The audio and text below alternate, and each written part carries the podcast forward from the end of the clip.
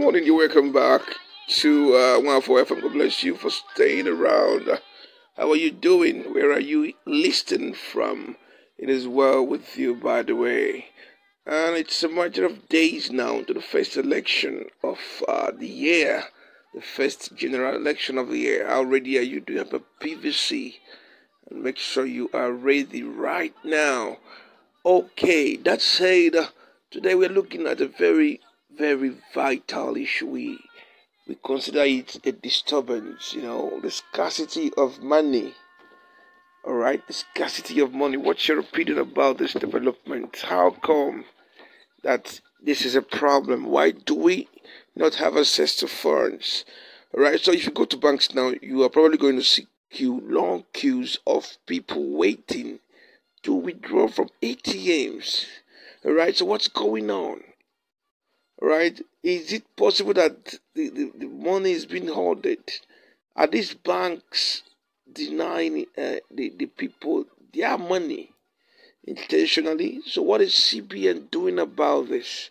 Why has CBN not revoked the license of banks that are found culpable, that are responsible for this holding? All right, are some banks selling money to politicians? Has the purpose of the change been defeated?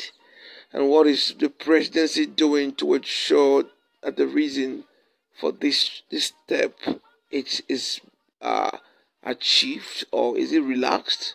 All right, go out there, you will see people very angry. People can't even have access money. Worse still, if you go to POS, you're going to find something that will make you cry. I mean, people will be charging you 1,000 for withdrawing 2,000. Some places they will tell you 8,000 for withdrawing 20,000. I mean, it's crazy. I don't even know how to say it now. 4,000 we have sometimes adding extra 2,500 on it. What? That's crazy. That is extortion. Right? Is government not aware of this? What is going on? We want to hear from you. Why don't you reach out to us on our group on Facebook 104 FM and drop your comment on the latest post on this conversation. What is going on? What should the citizens do to make life easy for them? Should they just relax and be suffering?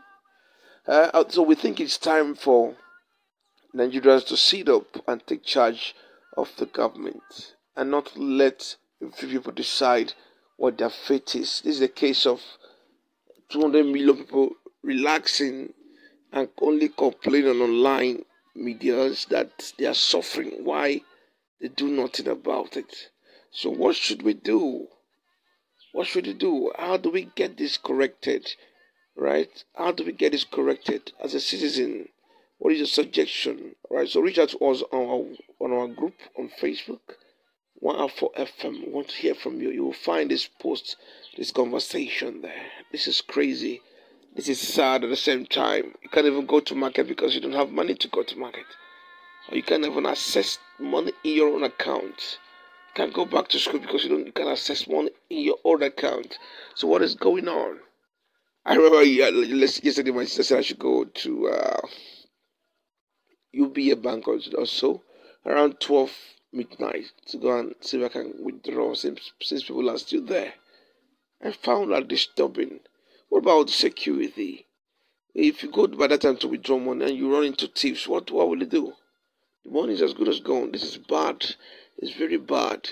All right? Seems the objective is defeated and government should sit up and make sure that they monitor these banks that are doing this. If you are giving them 50 million of the new currency daily, then there should be sufficient money for businesses, all right, to get it circulated completely, and people will be depositing the new ones as well. So there shouldn't be lack. So where are they holding? Right?